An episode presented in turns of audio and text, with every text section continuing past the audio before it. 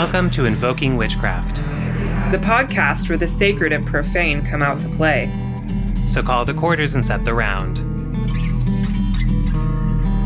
It's time for another episode.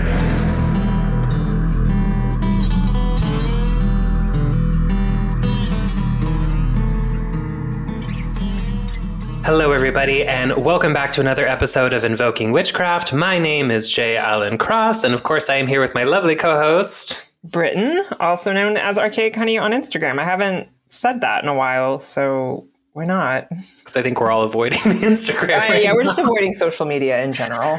it's fine. We'll come back one day, maybe. I don't know. We are very excited because we are here again with our wonderful guest, Nicholas Pearson, and we would love to just dive right in. Welcome back, Nicholas. How are you doing? I am thankful to be back. This has been a great experience so far. I'm looking forward to this second part now. Mhm. Excellent. We really appreciate you being here and sharing your knowledge with us because this is some stuff that I find really cool. And as someone who, at one point, spent their time in science academia, I very much appreciate your take on a lot of this stuff. So, um, very much into it. So, you have a book that is set to come out um, about flower essences. Can you tell us when it's supposed to come out? Uh, the book actually just came out this spring. It's called Flower Essences from the Witch's Garden uh, Plant Spirits and Magical Herbalism, and it should be available in all markets now. We had a little bit of a delay getting it over to the European market, but it's, it should be available everywhere now. That title really warms my witchy little plant nerd heart. I, that really makes me happy to hear that you're releasing a book like that. Well, thank you. That title actually came to me in the shower. I was just, it was just one of those things like, you know, shampooing my head, and then all of a sudden, like, oh, I'm going to write a book like this. What should I call it? And and there it was. And my editors thankfully stuck with it. Fabulous, fabulous. So I guess we should start off like right at the beginning of what is a flower essence? So we would describe them as being dilute, energetic solutions that contain the kind of energy or vibration of a botanical. We usually use the flowers to produce them, but you can make essences from other bits of plants as well, depending on purpose and personality. But the flower is usually kind of regarded as the um, like highest expression of the soul force of a plant. Um, Oh, then if you're working with you know gymnosperms or other plants that don't flower you have to get creative um, flower essences are often kind of likened to being like tuning forks for our emotional body. Rather than working in a chemical kind of way we ingest a substance that substance interacts with our own chemistry to create an, an outcome. Flower essences are information therapies. They, they transmit some kind of energy or information to us that helps us make little adjustments on our own. So, unlike kind of traditional herbal preparations, they're not doing the work for you. They are demonstrating the work you're going to do and they're catalyzing that work, but it's it's a very kind of subtle energy kind of thing rather than like a traditional tincture or even an essential oil or hydrosol. We don't have the the phytochemicals there in the finished product. hmm. Mm-hmm, mm-hmm. That is interesting. So it sounds kind of similar to how we would interact with crystals, kind of like a, more of a, an, an attunement thing than an actual um, chemical or physical change. Absolutely. And it's a really kind of strange thing because it's what we might describe as, um, in effect, in search of a cause in, in the kind of scientific realm. We can demonstrate there's robust clinical data that tells us that flower essences work, that they perform better than the placebo effect, and that they do so even in double blind studies. But science can't tell you why they work. Um, I have my own theories, but we we know it works. We're we're just not sure what's actually in the bottle to affect that change from a material perspective. If we open it up beyond the material, you know, again, it's that kind of relational. It's a plant spirit preparation, and if we do not have the consciousness, the soul force, the deva, whatever the language we use to describe, involved in the process of making an essence, then all we have is a really weak sun tea that's not going to do anything for us. So it comes down to Mhm. like opening up and holding space for communing with nature and that's witchcraft. So like traditionally flower essences haven't been considered very witchy things, but like I think they're the ultimate of witchy things because you have to have that familiar relationship with the spirit of the plant, which is, you know, a familiar spirit. That's that's witchcraft right there. That's one of the most ancient definitions of a witch is someone who has a familiar spirit. Mm. Mm, hmm I love that. I love that. I um I started creating uh, my own flower essences a really really long time ago.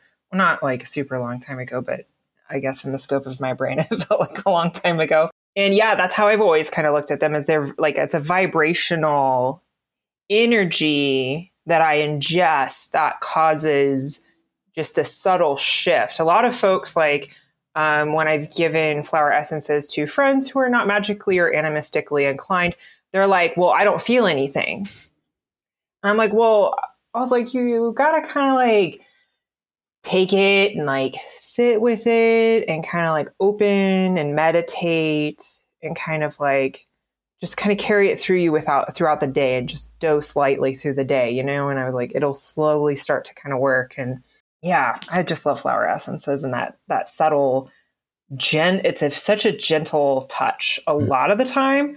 I have experienced sunflower essences that have totally kicked my ass. yeah, so. I, I get that. Um, you know, the dominant narrative among flower essence therapists for almost a century now is that it's an extraordinary gentle and subtle therapy and it has no contraindications you can't take the wrong one you can't take too much and it's this litany of of things that kind of sell us on why everyone should just rush out and use them. And and those are true in my experience for probably 98% of the population.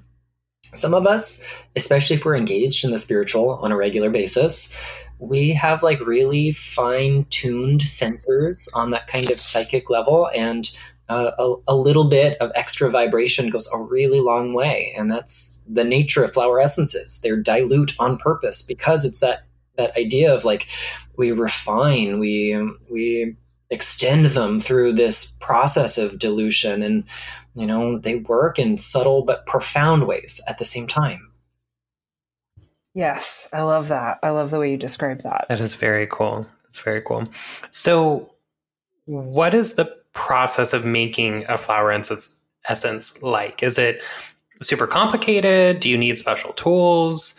Um, how how does one even even do this? So the simplest method for making them is what we call the solar technique or solarization. You need a a glass bowl, preferably unmarked, clear. You need good quality water. If you have access to local spring water, great. If not, use the best you can. Um, you'll probably want something sharp you will probably want a funnel or some kind of mesh or sieve or uh, cheesecloth. I use unbleached coffee filters just to take the botanical material out, and then you need a preservative. That's like bare bones the things you need. Mm-hmm. People will use extra tools, but um, really it comes down to a vessel, good water, and a plant. And anything else mm-hmm. can kind of be improvised. So, to make it using the solar technique, you fill your bowl with water, you collect the flowers from a living plant. We don't use, you know, store bought cut flowers. We've got to go out in nature. And um, we take those blooms and we float them atop that container of water and we leave them in sunshine for I'm going to be vague here on purpose and say an appropriate amount of time, and that depends mm-hmm. on like the quality of your sunshine you know, here I am in sunny central Florida. I'm a heck of a lot closer to the equator than the founder of modern flower essence therapy, Dr. Edward Bach, who was in like the British countryside. So his summers and my summers, very different doses of sunlight. So he needed mm, a lot more time in the sun than than I do at the height of summer, um, and that's that's just the nature of the beast. But um, after they infuse, what tends to happen is if you're not very tuned in, sometimes you can see um, observable changes in that bowl. Like the the water just takes on a quality. It seems brighter. It seems more prismatic. Oftentimes, it'll be lined with these little effervescent bubbles not every time, but it, mm-hmm. it's frequent. And if you are tuned in, you can kind of psychically check in on the nature of what's happening there and feel the energy of the the plant spirit, feel the soul patterning of that flower imprinted in the water, and then you just strain it, you bottle it, um, you usually in that first step, which we call a mother tincture or mother essence, we're going to add about 50% preservative. That could be brandy or vodka. It could be um, vegetable glycerin or apple cider vinegar or a number of other things or, or a combination of them. And then you go through a process of serial dilution to end up with the product you're going to use. So it, it kind of superficially resembles homeopathy through that that mm-hmm. Dilution process, but there are much fewer steps and it's much less precise than homeopathy. Thankfully, otherwise I I couldn't be bothered to do it. Um, but a, a couple drops or more of the mother tincture goes in a dropper bottle filled with water and preservative, and then that gets you a stock bottle, which you can use, or you can dilute that even further into a dosage bottle. If you make a dosage bottle, you can add other essences to create your own personal blend to work on all the stuff you're trying to work on. Um, and as long as you've got that fairly well preserved, you, you've, you've got enough to last you in a one ounce dropper bottle to take you know maybe four drops four times a day for about a month or so depending on how good you are at remembering to do that um, and a month is usually a good amount of time to take an essence or blend to see some some tangible changes they might be subtle but you know several weeks in you start to notice mm. mm-hmm. interesting interesting so in kind of preparation for this because I didn't want to be totally shooting in the dark, I was looking up kind of like, you know, methods of doing this. And a lot of the stuff that I was seeing was talking about like all of your instruments have to be glass. You can't use metal or anything like that. And like you can't physically touch the flowers. Is that something that you go by? Or is that kind of like, eh? So I I personally prefer to use um, very insulative kind of materials. So you know I, I have plastic funnels um, because they're inexpensive and they don't weigh a lot. So if I'm going on a long hike, um, I use I mean metal blades on scissors, but they've got plastic handles. Um, mm-hmm. And you know I, I do that intentionally, so I've got that kind of insulative quality. Um, I keep plastic scoops with me as well. So I've got something to catch it, to gently lay it on. You know, I, I go all out. Um, but I have a very influential teacher who actually wrote the foreword to the book, Christopher Penczak, who uses his own hands to just gently pick the flowers and place them in because he recognizes that mm. if the whole thing is a relational experience, there's no way he can subtract his energy from the equation. So mm-hmm. he's at a point in his life where he can moderate that. He can he can have just the right amount of Christopher in, in that process. Whereas maybe someone who's kind of new to you know building that kind of plant spirit relationship might might want to have a more kind of sanitized approach and kind of keep themselves you know one degree of separation removed from the plant and you know i had flower essence teachers who are on all ends of that spectrum from people who sit there and are invested in the energy of that essence from start to finish. They stay there for the whole number of hours. And I've got other flower essence teachers who like make it and leave. Like, peace out. I'll let you do your thing and I'll check in when you're done. And then they come back to make sure that they're just not, not, um, tampering with that energetically on a subtle, unintentional kind of way. So I think it really kind of depends on our own headspace and more importantly, our heart space, like what's going on within us.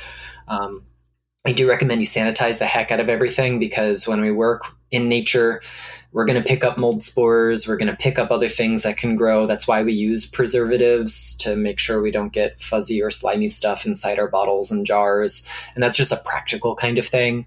Um, and I, I take an easy sanitizing route. I boil water and pour it all over everything. I don't go for like full kind of clinical, put things in an autoclave for hours. it's not really necessary because mm-hmm. you know I'm making vibrational medicine. I'm not making phytochemical medicine. Yeah. Mm-hmm, mm-hmm. Yeah, that's um. I take the approach of like when I'm going to make the essence, I often will use if it's available to me. Um, like I made a um a goldenrod flower essence, and there happened to be mullein nearby.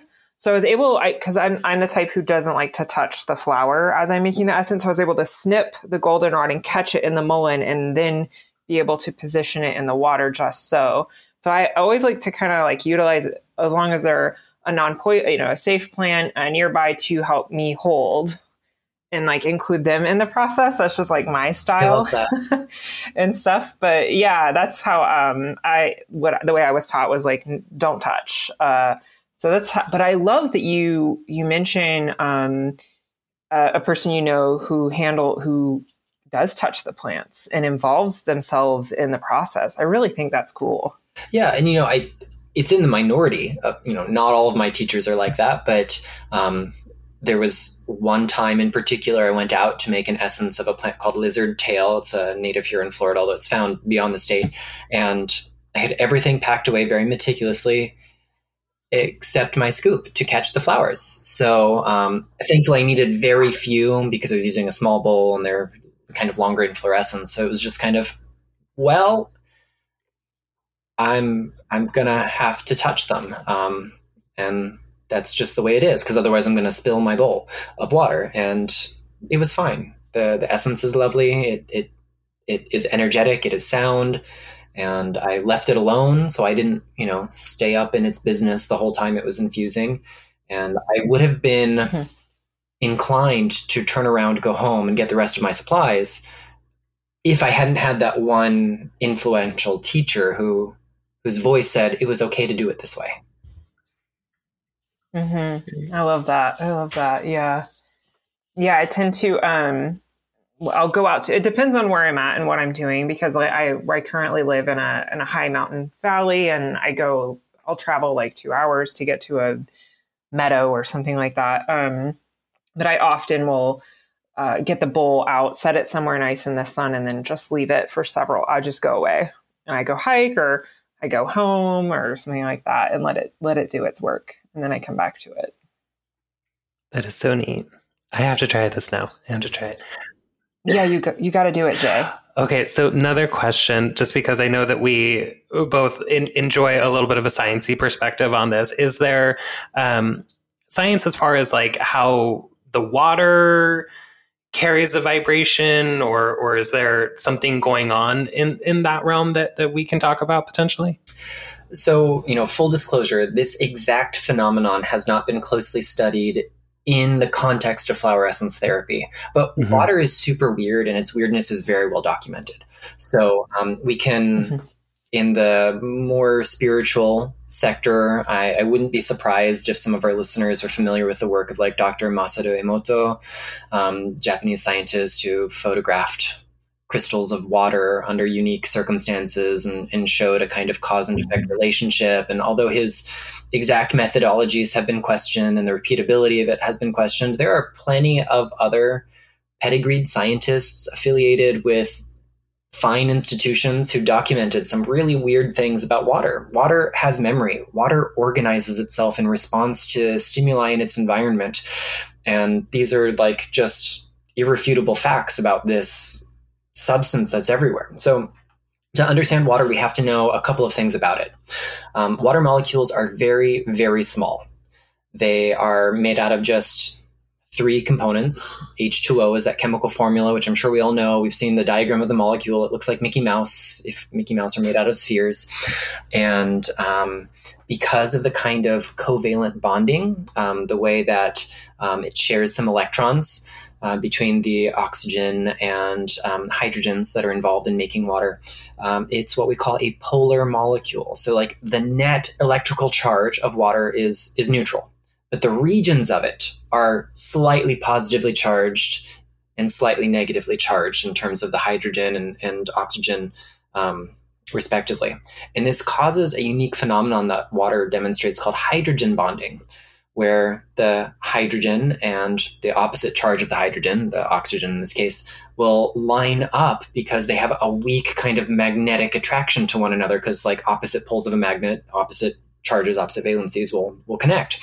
And mm-hmm. the way they line up is pretty unusual if we watch it closely enough. So many years before Emoto was doing his work with water, um, uh, in the research labs at IBM, there is a scientist by the name of Marcel Vogel, um, who is the inventor of like the liquid crystal display. He's actually like the creator of the term liquid crystal.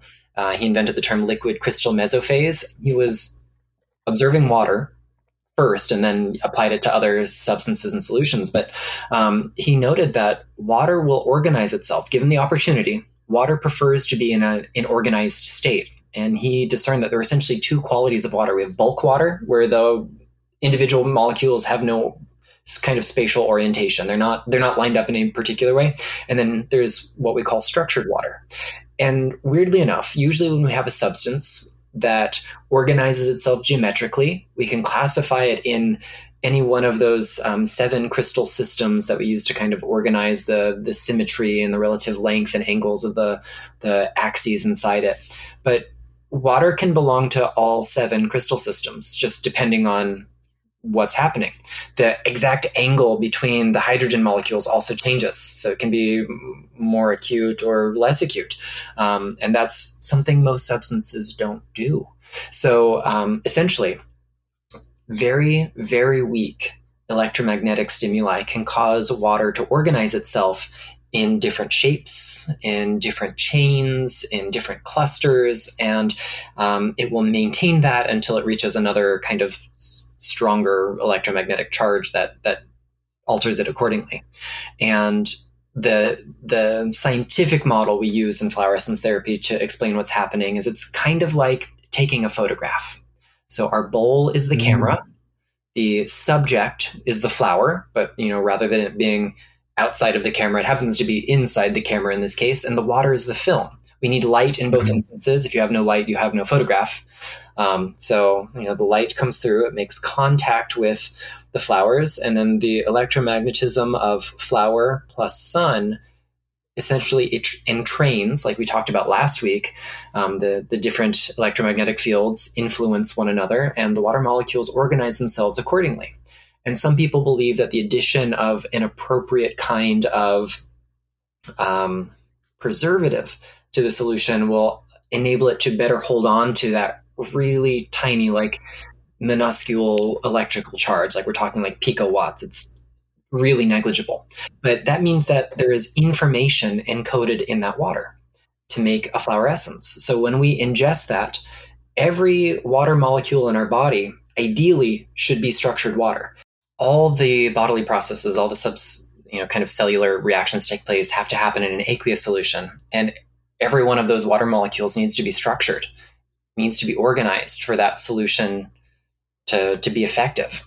Um, in fact, the structure is more important than the ingredients involved. We've discovered fairly recently, um, looking at at this kind of like cellular biology.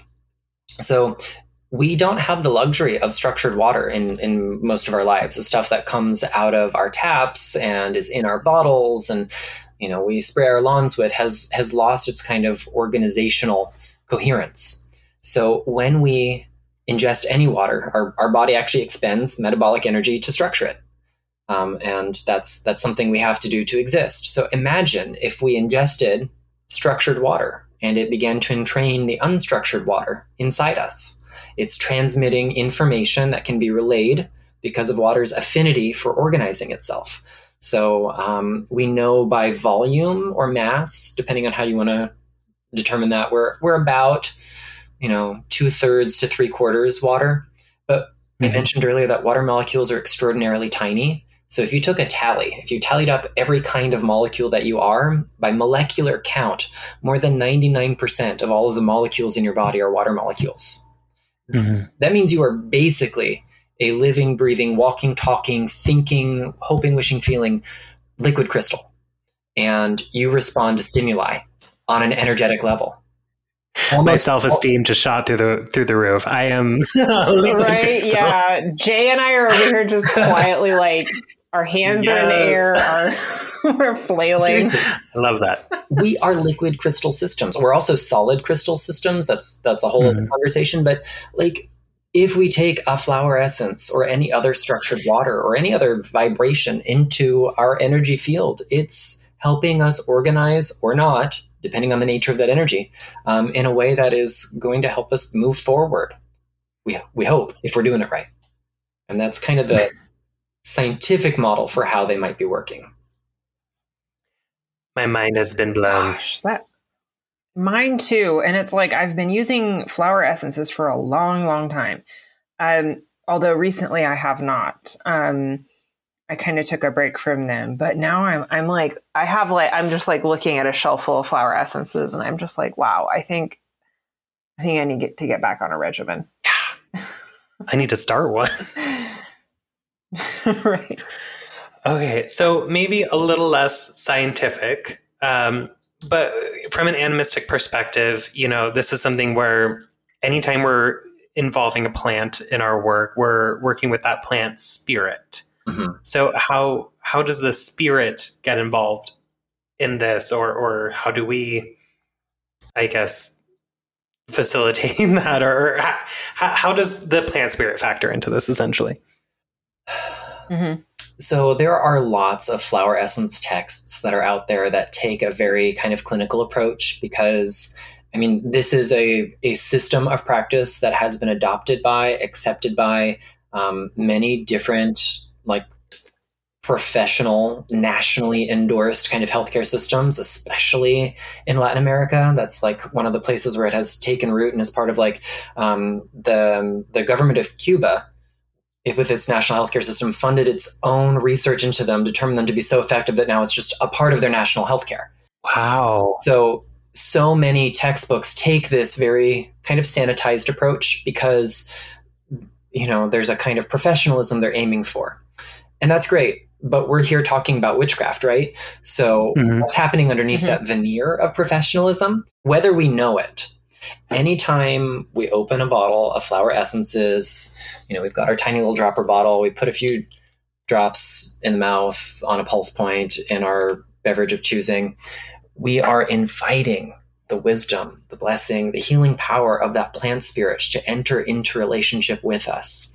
And so the best results we get are by being intentional and relational about it. Instead of just going, okay, this is a, a bottle of medicine, it's going to fix me pause and reflect.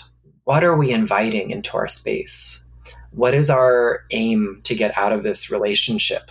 And that's, you know, that's a very colonial and kind of capitalist attitude. What can I get out of this? Um, but we're hoping that someone has given something into this to begin with, whoever's made the flower essence. And if you've got the luxury of making your own essences, that conversation might look and feel a little bit different. Um, but at the end of the day, when when we are ingesting or somehow infusing our space with flower essences in a physical sense, we're also in a very metaphysical sense opening ourselves to have that plant spirit experience. And so when I make essences, I don't just cut flowers and put them in a bowl of water and let them sit in the sunlight. I actually cast a circle. I ask permission from that plant spirit. I invite the plants to show me which flowers they want to have involved in this process. And sometimes that's meant that I've like packed up all my ingredients, gone out, found exactly the thicket of plants that I want to harvest from, asked permission and gotten a resounding no and said, "Well, thank you. Can I sit with you anyway? Is that is that okay? Can we just hold space together?" I'm like, "Okay, why am I out here? What am I supposed to get out of this? What am I supposed to give to this relationship?" And sometimes that's really apparent, sometimes it's not. And then, you know, maybe if I'm lucky, on the hike back home, I go, oh my gosh, look at this wildflower. I didn't even know this existed. Maybe this is why I'm out here. And then you get that that strong yes. Hey, pick me instead. Um, so all plant medicine is plant spirit medicine if we do it right. You can go to the health food store mm-hmm. and get little capsules that are filled up with, you know, ground herbs, and those can be plant spirit medicine. You can go to your garden and and pick weeds that are nutritious and you know, add them to your salad, throw them in an omelet, mm-hmm. whatever you're going to do. And, and that can be plant spirit medicine. It can also not be if our attitude isn't in the right space, if our intention isn't navigating that effectively. So um, I really encourage people to spend time getting to know the spirit of the plant. If you want to work with an essence for long term care, learn about the botanical side of the plant. What is its life cycle? What does the flower look like? How does it grow? Where does it grow? Learn all those kinds of things. But then also learn the folklore that's behind it. Get to know like all the other kind of magical stuff. And that's kind of where the book was birthed because there's not really a good manual that combines flower essence therapy with plant spirit magic and that's kind of like the natural extension of my practice is bringing those two things together. Mm. Mm. I, re- I really love that. That, um, and kind of going back to what, how you were talking about um, being in relationship with the plant, with a lot of the flower essences that I have had the privilege of making, um, I will often, it, I'll have one year where I just see the flower and I'm very drawn to them. And I just observe them for one year. And I'm like, next year, if the plant is is like up to being in co-creation with me, then maybe we'll make a flower essence. But very often I'll spend that year of being like zeroed in on them. And then the following year, like giving it some time and space to breathe. There have been instances where in, in one season I'll be supremely drawn to a plant and make the the essence on the spot, given that I, you know, I get permission from the plant. Um, but I really appreciate um, this aspect of relationship um, because I think, in, and this is something I talk a lot about and I, I've written about in my book, is that witchcraft and folk magic really have kind of become this what can I get? What can I take without reciprocity? You know, and like build it. What does building a relationship with this flower look like? Maybe you tend to them, maybe you um, protect or etc. You know what I mean? Um, so I just really appreciate your your your highlighting that relationship. I love that word reciprocity. That is like the name of the game. And it's the name of witchcraft, right? Like if a witch is someone who has familiar spirits, whatever that spirit looks like, whoever it is that you're working with, it's not what do I get all the time. It's how do I give back? You know, sometimes you just light the candle as a token of thanks. Like you're not you're not lighting that candle to receive something. You're just like, holy cow, like the universe is amazing. Witchcraft is incredible. Thank you. Thank you is one of the most powerful spells mm-hmm. that we've mm-hmm. got. And if nothing else, in the process of making the flower essence, like that gratitude component is one of the most amazing offerings we can give. Mm, mm-hmm, mm-hmm. Yeah. I love that. That is so cool. I I have to get this book because now I'm excited. Yeah, I can't wait. I because I'm about to move to a whole new like. Well, I don't know if I want to say bioregion, but like I'm going from eastern high desert Oregon to uh, western lush rainforest uh, Oregon, and so I've lived in western Oregon. It's just been like four years, so I'm going to rekindle relationships to all these plants and flowers, and so I kind of I can't wait to read your book because I think it'll kind of reinvigorate my passion. That'll be so fun getting to know all the plant spirit allies again. Mm-hmm. Finding those old friends. I love that. So, question Does it have to be flowers? Can you do like a leaf essence or like a root essence or, or something like that? Absolutely. Um, oh, it is it is less common, but it exists. There are entire systems out there that kind of break the norm. Um, there are makers who specialize in seed essences. Um, there's a maker based in Australia who does falling leaf essences. So, you know, the autumnal leaves is specifically what they focus on. They have other lines of bark and root and seed essences as well. Um, and you know those are all things that i find really fascinating i've, I've experimented here or there um, we find the we'll say maybe the most specialized soul patterning of a plant in its inflorescence because oftentimes you can have two very closely related species and the most discernible differences will be in the flowers so mm-hmm.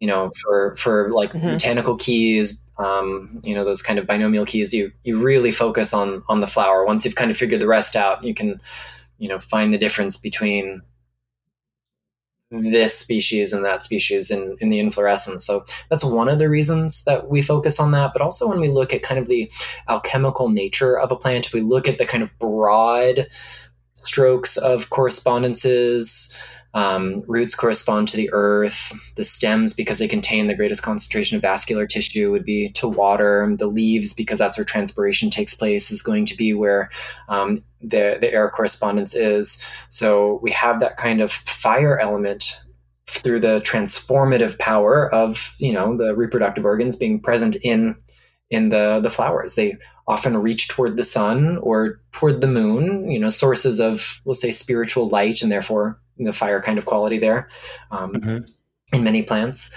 But if you want to make a really protective essence, there's a, a, strong case that could be made for making one from the bark of a tree.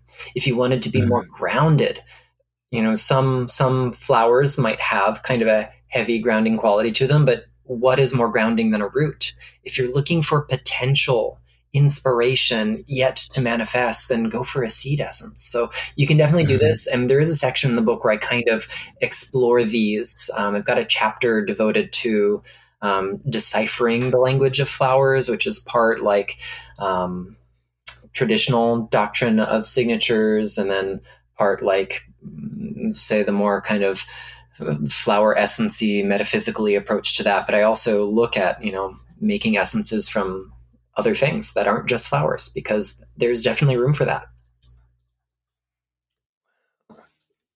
Wow, that's so cool. Like I've never thought about doing like a root essence or a falling leaves essence. That sounds really cool. Right? My pumpkin spice soul is like I right. That's what I was thinking. Essence. there's like a whole book devoted to the system that's just called um, Falling Leaf Essences, and it's written by Grant Lambert, um, who's the creator of the system, and um, it's really innovative. I've worked with a handful of his remedies, and um, you know, although flower essences are vibrational in nature, they they work on the psycho spiritual level first and foremost. The some of the most intense physical effects that I have felt and seen changes in in my body have come from these falling leaf essences. And that was like, I did not anticipate that. I didn't go into it believing this was going to be the case because I'm a healthy skeptic about everything. And yeah, like right. turnaround time has been really fast. And, and think about the activity of what's involved in a falling leaf essence. It's uh, the plant is letting go of something, it is releasing. So if you need that energy of release, there it is, right there encoded in it. Wow, I'm gonna I'm gonna have to, I'm really gonna look into that and maybe do some falling leaf essence this fall. I don't know if I'm ready for it. Thinking about something that's like the essence of release, I just I no, I'm not ready for you, too much. You gotta too much. Oh gosh. Oh. Ah, okay. Okay, this is I'm still absorbing all this information. I'm loving this. So earlier you were mentioning kind of like okay, so like you know you have your flower essence and you know whether you would take it by mouth or put it in food or put it on like a pulse point. So like what are the different ways we could actually utilize this kind of both for personal use and and magical use? How can we kind of incorporate them into our lives essentially? This is a great topic for discussion. So let's start like we'll put our, our therapeutic hat on first. Um, you know, traditional flower essence therapy started with taking them orally, and that was kind of it. But people experimented pretty early on. Um, so, other ways that we can use them, we can apply them topically. Maybe it's just pulse points because that's convenient. There are entire systems that combine things like um, acupuncture sites with flower essences. I, I, had a brilliant teacher in floral acupuncture, which uses the original Bach remedies with um, their kind of corresponding places mapped out on the body. There are other kind of topical applications of them. Dietmar Kramer has a book on um, these Bach flower body maps that have these topical zones that we use for treating, and it, it's a really effective system as well. Um, we can add them to the bath. We can diffuse them in our space, mm-hmm. and there are a few ways we can do this. Um, one method would be if you've got like an essential oil diffuser, add your flower essences to that. They won't add any aroma, but they're going to infuse the energy. Uh, you could also infuse them in a bowl of water. Just as that water evaporates, it's going to carry the kind of energy of the essence with it, and that's really subtle. Um, and since I'm a rock guy, um, if you have like a clear quartz cluster or some other cluster kind of shaped thing, um, that is safe to get wet. You can put a few drops of a flower essence on it, and it kind of imbues the the crystal cluster with that um, energy, that essence and that disseminates it in your space. So those are all really clever ways that you can do it. Um, you can spray them. You can just do so many things in that kind of clinical therapeutic kind of way. But then if we extend that further, like let's bring plant spirits into magical herbalism. What are other ways we use botanicals? We use them for compounding incenses and dressing candles. Maybe we burn them in a cauldron. Maybe we do all sorts of other things. And essences used sparingly are are effective in a lot of these kinds of things. So one of the first things I did that was like outside of the therapeutic framework was dressing a candle with a flower essence because I was doing something called for a particular plant and I just didn't have it. But I had an essence of something very very closely related. And I thought I know this essence. I I see a connection here. Let me just try it. And I mean the candle magic worked. The outcome was more or less as as intended. Everything was great. I'm like, okay, so we got to repeat this. Can I do this again and again? And you can obviously use very small amounts because you don't want to drown your candle. It won't light. There's mm-hmm. a practical side of this. But if flower essences are are subtle but seemingly concentrated doses of plant spirit medicine. It is a way to invite that plant spirit into our work. Maybe you'll do it in the materia magica sense, where you're going to incorporate it into an ingredient where you're compounding it to make incense. A drop or two is all you really need because you don't want to drown that either. Um, but you'll also use it mm-hmm. in subtle ways. You could take it internally before ritual, meditation, journey work, dream work, um, as a, a, means of collaborating with that plant spirit. You could infuse it in your ritual space. If you're like a you know, Western occult kind of circle caster kind of person. You could maybe have a small dish or bowl or cup at the four quarters with a corresponding essence to kind of stand guard and, and hold that space for you. And that's something I've experimented with that's super fun. You could also just meditate with the bottle. Like this right here is a container full of plant spirit energy. So I could put that on my altar. I could mm, put it in the middle of a crystal grid if I wanted. I could add it to my other working and, and just use it as a kind of touchstone or, or talisman to invoke that plant spirit energy. So there's there's way more that we could do and the book has like rituals and spells and sample ways to incorporate them into our our more magical practice um, because I I couldn't really find a good template for doing that otherwise, other than, you know, magical people saying we can use flower essences. And that's about as far as the conversation went. Sometimes it was add it to oil, add it to a bath, but there wasn't really a, a dedicated manual to it. So I, I kind of carved out my own path there. I love that. I love that. That's super cool, especially like the the candle dressing. It makes sense. And um, one of my personal friends, Anwen Avalon, she's a water witch. Is kind of what her specialty is. And she, um, I'll watch her dress candles with different kinds of waters. I don't, I don't know if they're necessarily flower essences, but they're from sacred wells and things like that around the world. Um, so I've always been curious about that idea of kind of dressing candles with with special waters. Um, mm, mm-hmm this is opening so much stuff for me in my brain right now. Right, right. I have actually seen a trend in uh, skincare products. A lot of folks are uh, weaving in uh, flower and like stone essences into skincare products nowadays. Yeah, absolutely. There are so many great options that kind of care for our body and soul at the same time. And I just love that we've got these tools available to us.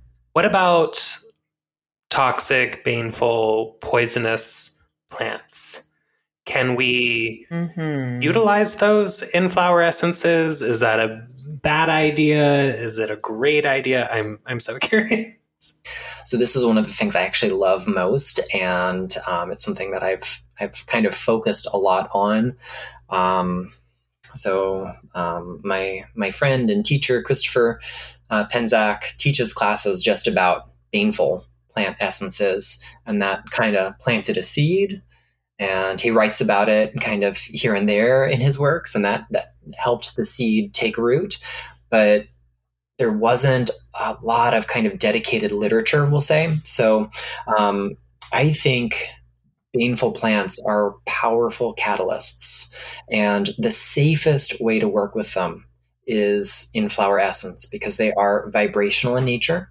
When mm-hmm. made correctly, there will be no or virtually no phytochemicals present. So that is awesome. And then, although we talked about a, a, more kind of mechanically oriented method for making essences, there are indirect infusions that you can make. There are living methods where we don't actually mm-hmm. cut the flowers, and all those are kind of outlined in the book as well. So there are alternative methods if you are concerned about cutting those aconite flowers. You know that is that is a very poisonous plant soaking it in your yeah. water and then ingesting it sure like i probably wouldn't do that myself um, but i would be okay with doing an indirect method um, and there are also commercially made essences that have very rigorous safety protocols in place so i think if you are interested in working with baneful plants and you're kind of leery about um, the kind of chemical safety of it essences are the great place to get started um, we don't have to worry about interactions with other things because there are no phytochemicals. We're not going to poison ourselves. Um, and energetically, it is going to be one of the gentler ways to work with them because um, they're obviously not going to have any kind of psychotropic effects, but it's also that subtle, dilute, but still seemingly concentrated dose of plant spirit energy. So um, I think it is a really, really great application of flower essences in the witchy world because um, I know a lot of people want to be walking the poison path, but it's it's hard to get started to c- overcome those kind of culturally conditioned fears that we've got. Like these things mm-hmm. can hurt you. Sometimes they can kill you. Oftentimes it's not very immediate. Like you know, if you're working with datura, a reasonable amount of of caution. Don't lick this. Don't chew on this. Don't make it into a tea. Don't inhale too much smoke, and like you're fine.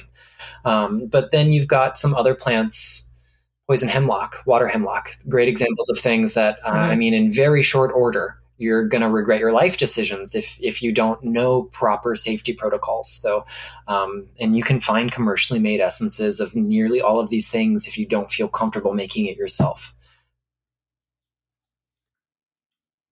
Mm-hmm.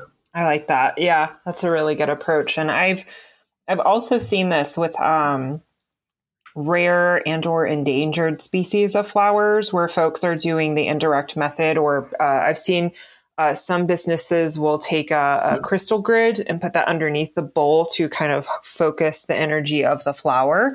Um, I have a, we have a, what is it? Um, it's not the fairy slipper. It's, it's a, a very rare orchid out here where I live and um, gorgeous flower. I mean, just huge and I found a stand of them, like tons of them. And I, w- I was like, oh, I really want to do a flower essence, but um, I, I never really got around to it because I just didn't have I didn't have the supplies on me, didn't expect to find them.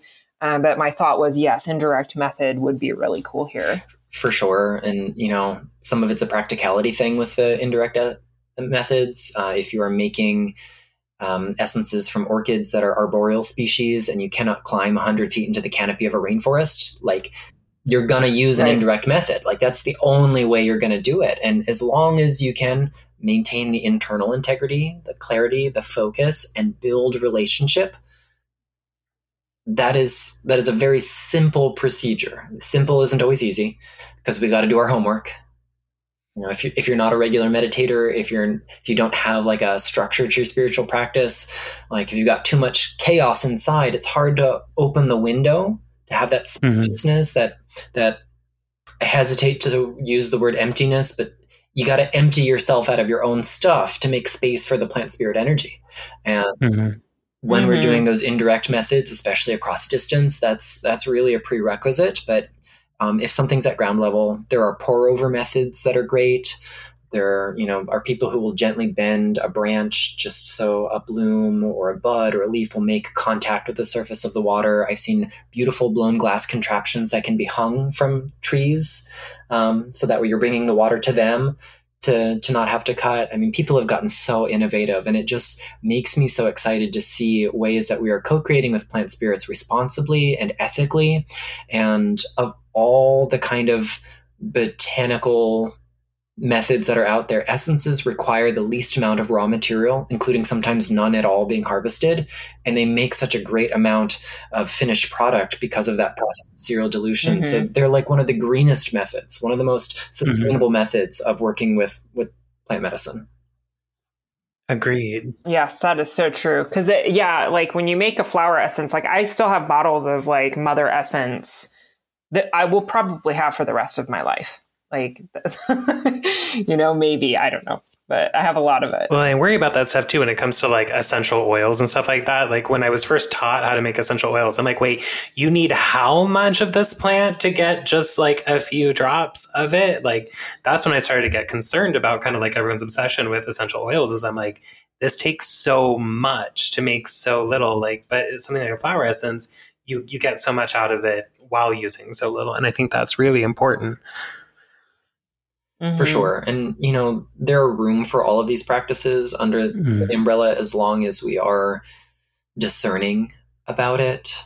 Um, mm-hmm. I'm not an aromatherapist. It's just not the thing that I'm drawn to. I have a handful of oils that I use for magical practice, but like, give me a bowl of water and some things in bloom, and I will happily make an essence out of just about anything.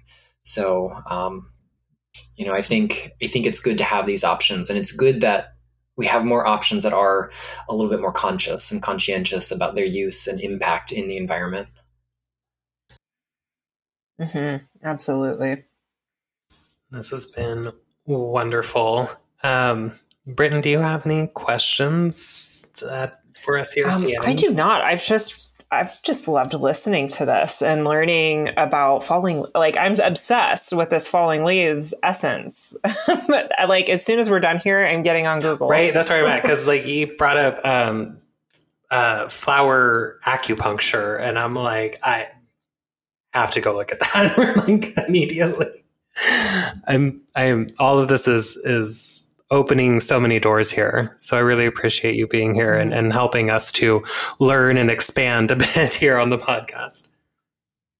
Yeah, this was so great, and um, just really appreciate you sharing your your knowledge with us, especially with like the scientific uh, lens to things. Like it may it it really helps bring things together and, and helps me understand them better. Well, it's my pleasure, and thank you both for having me. And I'm just glad we could find some uh, mutual ground to to like get nerdy together. That's like my favorite thing. So thank you, thank you, thank you. Yes. Absolutely. Thank you so much for being here. And um, where can everybody find your books, connect with you, all the things? Where, where can they find you? Oh, thank you for that. So um, I'm usually at the Luminous Pearl in most places. So it's like um, Instagram, Facebook, TikTok. Um, my website is theluminouspearl.com. Books hypothetically are available from any retailer. So, you know, if you've got your local independent bookstore and they don't carry them, I'm sure they'd be very happy to order books for you specifically. Like, I, I don't mm-hmm. think any indie bookstore is going to have a problem with that. Um, and then if if your point of accessibility is Amazon or Barnes and Noble, definitely um, you can get them online. Mm-hmm. Uh, so just about anywhere books are sold, you're going to find those. And um, you know, I, I try to use my socials for both like the informational kind of approach. I do a lot of lives. I do as much as I can that are like informal seminars, so that way not everything has to be monetized and capitalized. Um, but I do teach a lot of classes online, and later this year I'm returning to some in-person events, and I'm very excited for that because I miss it. I miss it so much. I have been kind of shifting gears, like we all have during the pandemic, and it's it's nice to try some things that are really old but will feel new again. So hopefully I'll be able to connect with some of our listeners in person. It'd be wonderful. Absolutely. Yeah, and be sure to check the show notes for um, all of Nicholas's uh, links and website. We'll be sure to have that in the show notes for y'all. Absolutely. So go out, buy the book, get to know flower essences, and also do witchcraft. Do it. Support for this podcast comes from our listeners. If you would like to support Invoking Witchcraft with a one-time donation, please go to invokingwitchcraft.com backslash donate. Or if you'd like to become a premium listener, join the coven at invokingwitchcraft.com backslash coven. There you'll get access to our exclusive Facebook group for discussion and connection, as well as access to occasional workshops. We hope to see you there.